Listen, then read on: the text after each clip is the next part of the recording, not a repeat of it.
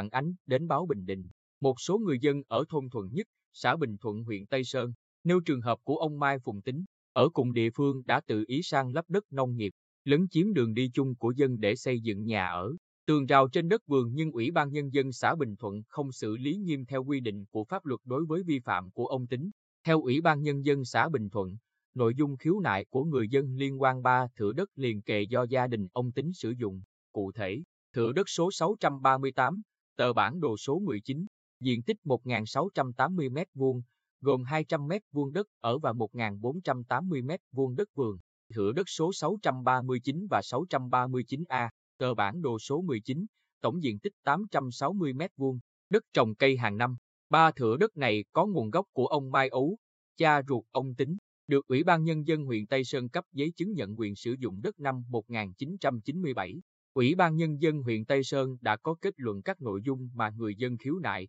tố cáo. Theo đó, việc ông Mai Phùng Tính tiến hành sang lấp, nâng cao mặt bằng để cải tạo hai thửa đất 639 và 639A nhằm mục đích không bị ngập úng để thuận tiện sản xuất, không làm ảnh hưởng đến việc sản xuất, môi trường xung quanh. Ông Tính đang sử dụng đất đúng mục đích theo quy định tại khoản 1 điều 9 luật đất đai 2013. Tuy nhiên, ông Tính đã không báo cáo, xin phép Ủy ban Nhân dân xã Bình Thuận trước khi tiến hành sang lấp, cải tạo đất là trái quy định pháp luật. Ngoài ra, việc ông Tính làm hàng rào bao quanh ba thửa đất số 638, gồm đất ở và đất vườn, thửa đất số 639 và 639A, đất trồng cây hàng năm, để sử dụng chung như một thửa đất, không còn xác định được ranh giới là trái với quy định tại khoản 1 điều 170 luật đất đai 2013. Việc Ủy ban Nhân dân xã Bình Thuận không kiểm tra, phát hiện và có biện pháp xử lý kịp thời đối với việc sử dụng đất của ông Tính là thiếu trách nhiệm. Trong công tác quản lý đất đai trên địa bàn theo quy định tại Điều 208 Luật đất đai 2013,